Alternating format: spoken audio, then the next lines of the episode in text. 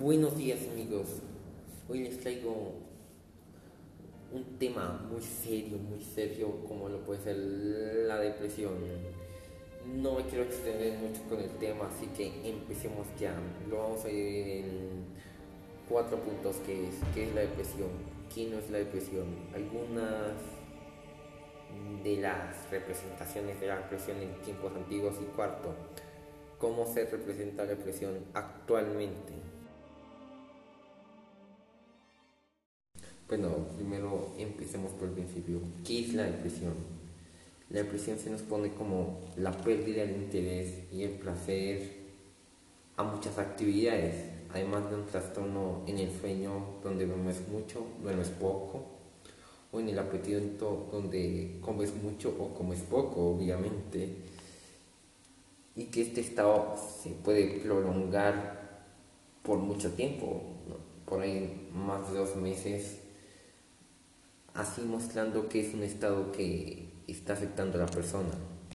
Además de otras sensaciones como cansancio y pérdida de motivación por las cosas. Ahora vamos a responder muy rápido esta pregunta es ¿por qué nos da depresión? Pueden haber muchas razones como puede que no haya razón y que solo nos dé pero las razones pueden ser muchas que si nos haya muerto un familiar y no lo aceptemos, o, que de repente no nos sintamos aceptados, que haya pasado algo horrible que no nos hace disfrutar la vida, como además de un cambio de ideología en nuestra mente, como dije, pueden haber muchas formas en las que nos puede dar depresión. Bueno, en cuanto a la representación de la depresión en la historia, lo primero que tenemos es el diálogo socrático que como tal es cómo deshacerse de pensamientos negativos.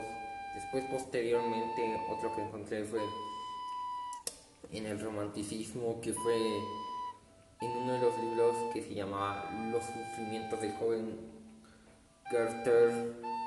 Podemos decir que fue una obra muy representativa en el romanticismo, ya que provocó, por así decirlo, que se copiaran muchas de los rasgos del protagonismo que era Gerder, incluyendo, por así decirlo, el final que termina con que el protagonismo se suicida porque lo rechazan tantas veces que decide acabar con su vida, provocando un suicidio masivo, provocando que el libro en su época no se vendía en muchas librerías europeas.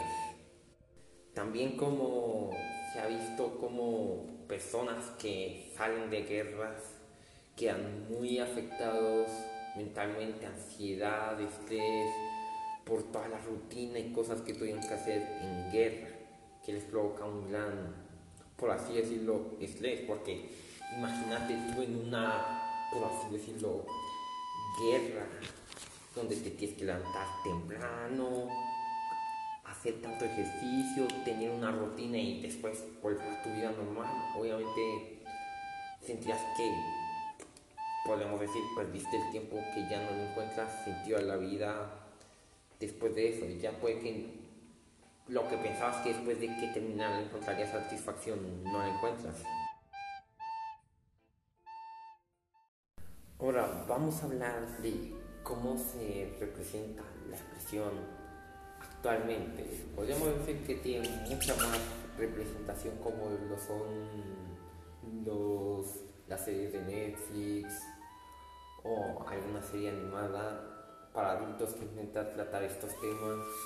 Podríamos decir que la expresión como tal no es lo mejor tratado, por así decirlo no es que sea al 100% maltratada, sino que no se muestra, se muestra como tal algo genial, que eso no debería ser, ya que la depresión es un trastorno psicológico que debe ser tratado, no se debería mostrar como algo genial y algo que tú quieres imitar. Al contrario, algunas series de Netflix, por así decirlo, romantizan la depresión como si fuera lo mejor, si no hubiera nada igual cuando si estás en la depresión lo único que quieres es salir de ahí. Creo que hay muchas buenas